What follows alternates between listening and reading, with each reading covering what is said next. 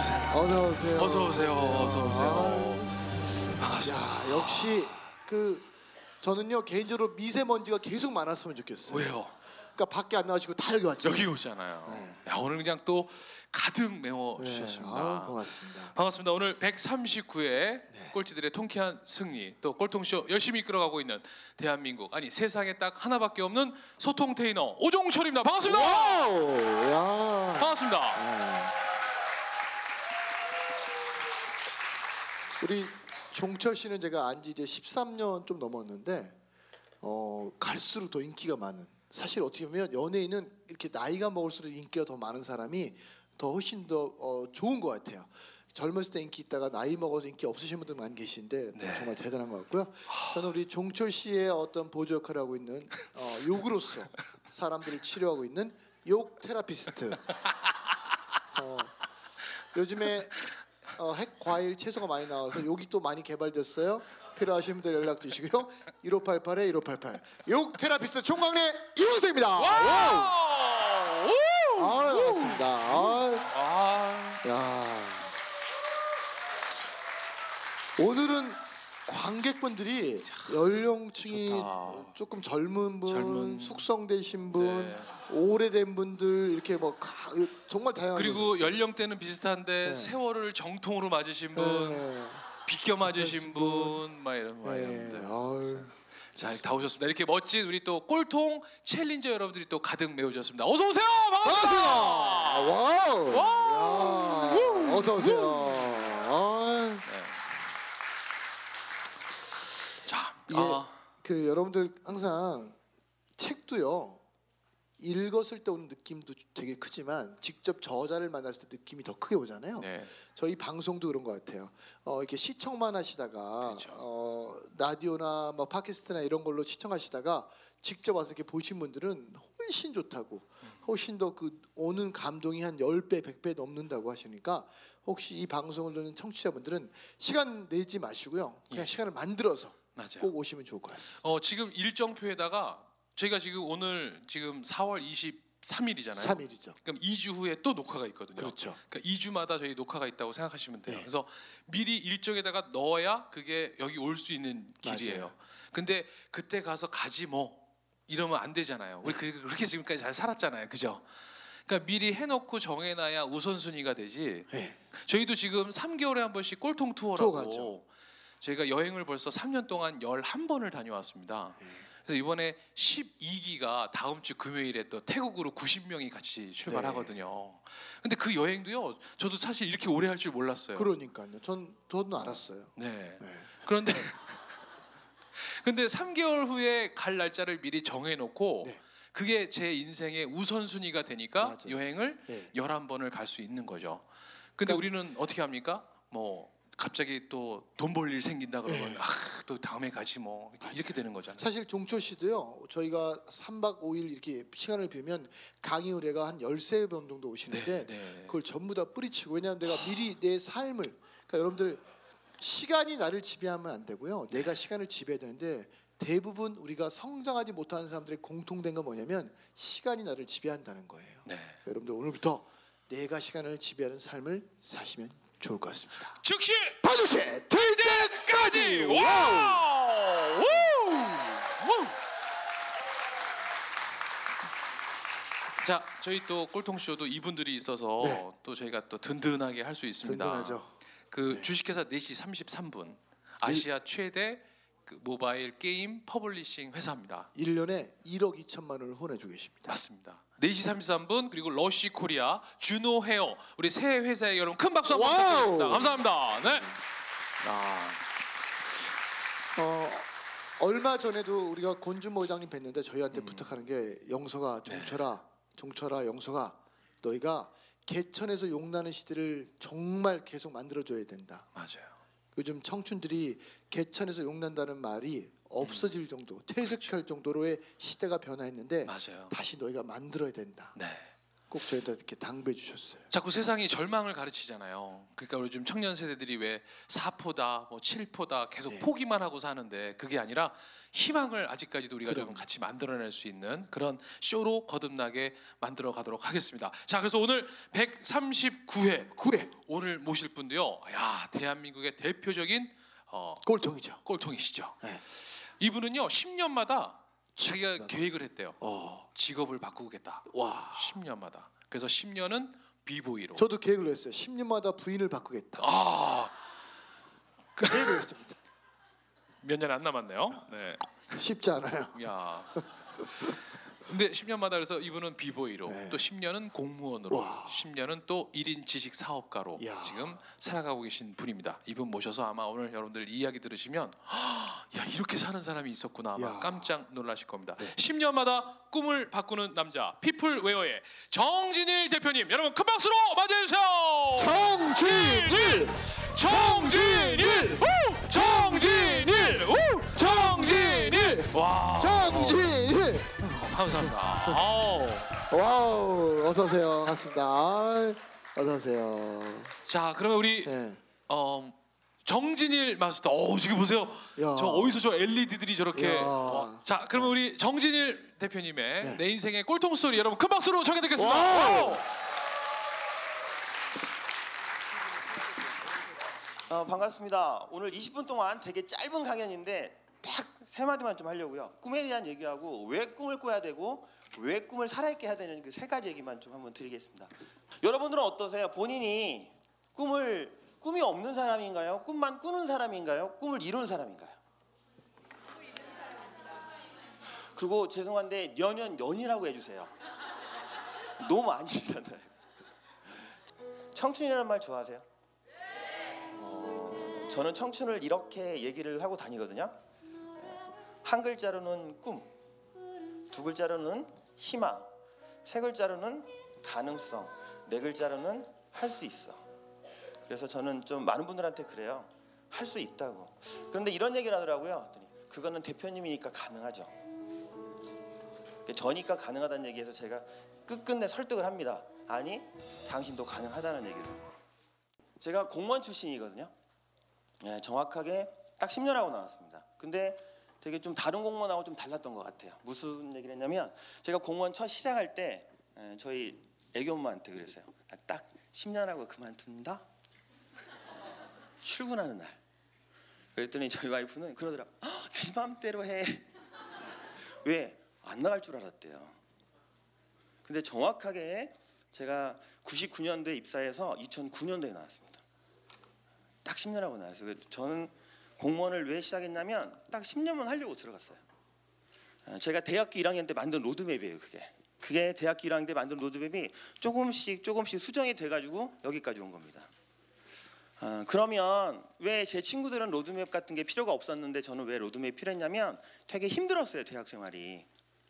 제가 가지고 있는 것들이 너무 작은 것들이 좀 많았거든요. 근데 욕심은 되게 크게 살고 싶은데 가지고 있는 능력이나 가지고 있는 재력이나 가지고 있는 그런 배경이 너무 작은 거예요. 근데 이런 생각이 들더라고요. 그럼 작게 태어나면 작게 살다가 작게 가야 되냐 이거예요. 전 그건 싫습니다. 저희 어머니한테도 물어봤거든요. 왜 나를 낳았냐고. 그랬더니 저희 어머니가 이런 얘기 해주셨거든요. 이 좋은 세상에 신나고 즐겁게 살다가 기분 좋게 가라고 나왔대요. 근데 아무리 생각해도 이 좋은 세상도 아닌 것 같고 신나지도 않아요. 즐겁지도 않은 것 같고. 그래서 그렇게 한번 살아보려고 했었죠. 근데 어떻게 해야 될지를 모르겠는 거예요. 그래서 사실은 대학교 1학년 때 학사 경고를 맞을 정도로 학교 생활이 되게 좀 엉망이었던 것 같아요. 그러다가 어느 날 그 캠퍼스에서 뒹굴뒹굴 하다가 문득 이런 생각이 드는 거예요. 지나가는 사람 이렇게 누워서 이렇게 보게 된 거예요. 근데 저희 교수님이 이렇게 쭉 지나가시는데 음, 저희는 국립대학교이기 때문에 굉장히 정년이 길거든요. 가만히 보니까 평생 한 가지 일만 나오신 분들이 그렇게 많은 거예요. 저희 아버님도 그렇고 내가 알고 있는 사람은 다 한 가지 직업만 가지고 있더라고요. 그래서 혼자서 그냥 이렇게 그림을 그리기 시작해요. 혹시 저렇게 살아서 재미없는 거 아닐까? 그러니까 인생이 너무 길기만 한 거예요. 어, 그때 제가 알기로 저희 평균 수명이 71세 정도 된다고 들었었거든요. 그러면 우리 교수님도 어, 20대 중반부터 지금까지 거의 한 40년 가까이를 한 가지만 해오셨는데 문득 이런 생각이 들었어요. 왜 그렇게 해야 되지? 그래서 그냥 혼자 반기를 든 게 아니라 혼자 그냥 그래서 그러면 나는 이렇게 살아보면 어떨까 하고 딱 했는데 정확하게 의미도 없이 잘랐는데 10년이 너무 기가 막히게 잘라지는 거예요. 그래서 그때 A4 한 장에다 썼던 게 있어요. 그 뒹굴뒹굴 캠퍼스에서 뭐라고 썼냐면 20대, 30대, 40대, 50대, 60대, 70대 그리고 왠지 10년은 더 살 것 같아서 80대까지 적었어요. 근데 신기하게 잘 보세요. 빨, 주, 노, 초, 파, 나, 보. 제 기억에 전 어려서 고향이 저기 산골 마을이어서 비 온 뒤에 무지개가 뜨면 그렇게 좋아했었어요 친구들이 너무 이쁘거든요. 근데 갑자기 그렇게 재미없던 대학 생활이 상황은 아무것도 안 바뀐 거예요. 그런데 갑자기 무지개가 막 떠다녀요. 캐머스에 누워있다가 벌떡 일어났어요. 이렇게 살면 되겠다. 어떻게? 그래 지금까지 내가 알고 있는 삶은 한 가지 색깔로만 살라고 배웠거든요. 왜? 전문가가 한 가지 일만 가야 된다며요. 그래서 그때부터 달라지기 시작해요. 어떻게? 10년마다 저를 바꿔가기로 해요. 그래서 했습니다. 근데 쉽지 않더라고요. 왜 쉽지 않느냐? 어, 꿈을 꾼다고 다 꿈이 이루어지는 건 아니잖아요. 그래서 제가 이제 나름 꿈을 이루는 방법을 찾기 시작합니다. 그래서 찾아냅니다. 근데 됐어요, 그게. 어디까지 됐느냐? 지금까지요. 저는 제가 그 로드맵 여러분들의 A4 한 장으로 드린 것보다 더 긴 로드맵이 있어요. 저는 제가 생각하는 꿈이라고 적어놨던 목표들은 믿거나 말거나 하지만 하나도 안 빼고 다 했습니다. 지금까지 48살 될 때까지. 20살 때 만들었던 거. 하나도 빼먹은 게 없어요. 다 됐어요. 그랬더니 어떤 일이 일어났냐면 이런 일이 일어나요. 처음엔 제가 이렇게 10년마다 직업 바꾸며 살다고 했더니 그때는 다 미친놈이라고 했단 말이에요. 사람들이. 우리 교수님도 미친놈. 우리 친구들도 또라이. 저 새끼는 공부 더럽게도 안 하는 새끼가 저런다고 그러더라고요. 근데 제가 올해 48입니다. 어, 한 2, 3주 전에 한 2주 전에 제가 저희 모교에 강의를 갔어요. 왜? 교수님들 가르치러 갔습니다. 그 또라이 새끼가 교수님들을 모아놓고 강의를 해요. 그리고 저희 학과 학장님 오셨습니다. 학장님이 하신 말씀이 있어요. 야, 넌 내가 성공할 줄 알았어, 임마. 제가 그 교수님한테 얼마나 상처를 받았는지. 너 같은 새끼들 때문에 대학이 이렇게 됐다 그러더라고요. 근데 지금은 나한테 뭐라면 너 성공할 줄 알았대요. 그래서 밥값 제가 냈습니다. 제가 냈어요. 그리고 제가 교수님 이런 얘기를 하시더라고. 야, 제자들을 수없이 키웠지만 지나고 보니까 너같이 살아야 될 것 같아.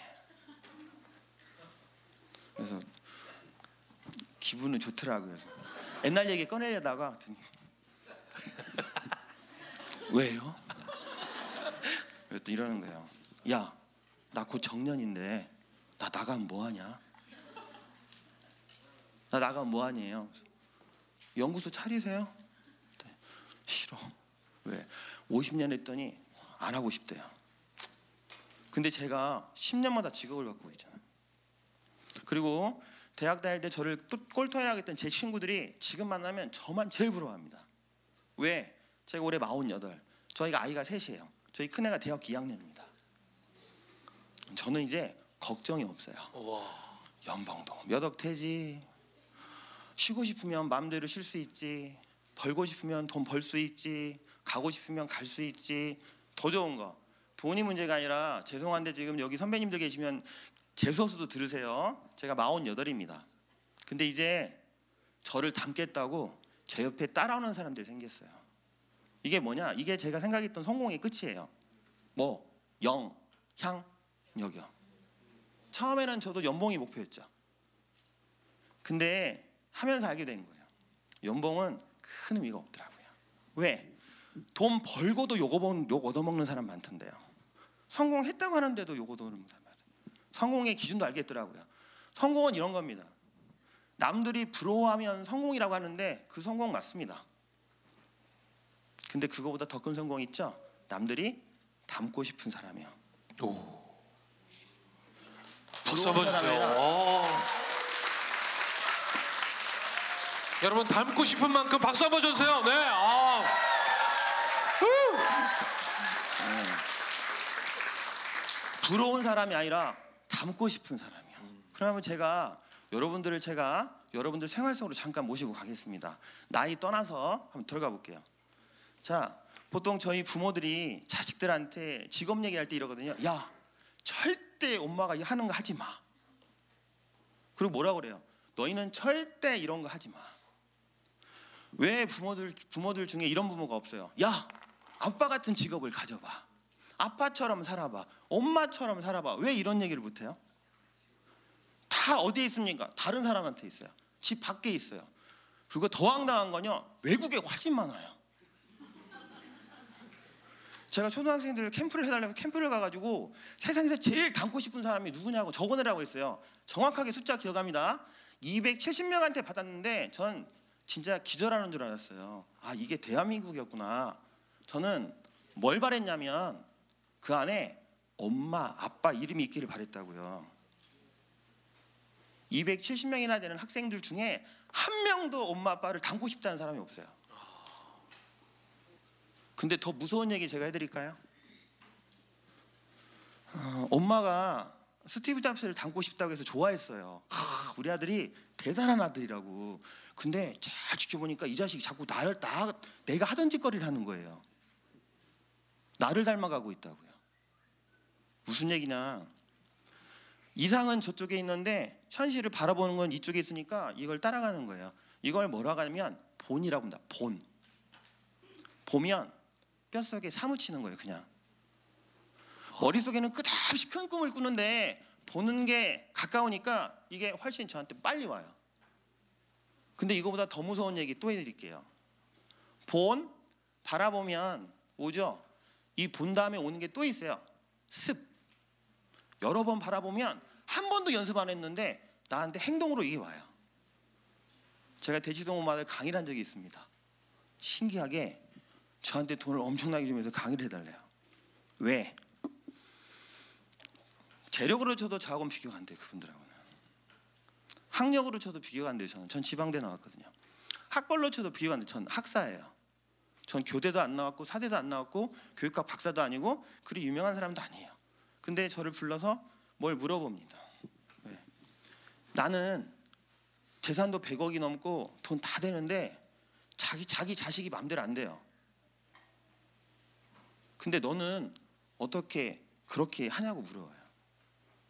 제가 그래서 물어봤습니다. 어머니 자식한테 가장 큰 고민이 뭐세요? 그랬더니 애가 책을 안 본대요. 공부를 해야 되는데. 그래서 제가 딱 한마디 물어봤어요. 어머니 하나만 좀 질문해 볼게요. 어머니 책 보세요? 그랬더니 대답을 안 해요. 어, 여기 오시는 분들도 강연이나 이런 데 가면 내가 변할 것 같다고 해서 오시잖아요. 근데 잘 안 변해요. 착각하시는 거야. 뭐 오면 변해요 여기서는. 여기서 막 이 대표님이랑 오 대표님이 와 하면 하, 막 가슴도 뛰고 변한 것 같아. 근데 잘 보세요. 집에 갈 때 버스 안에서 앉아서 생각해 보시라고. 그때도 가슴이 뛰는지 어떻게 해야 되죠? 예, 자기가 아픈 건 자기가 치유해야죠. 근데 못하니까 계속 찾아다니잖아요. 한번 느꼈으면 내 걸로 만드시라고요. 지배받지 말고 지배하시라고요. 그래서 여러분들한테 한 장짜리 드렸어요.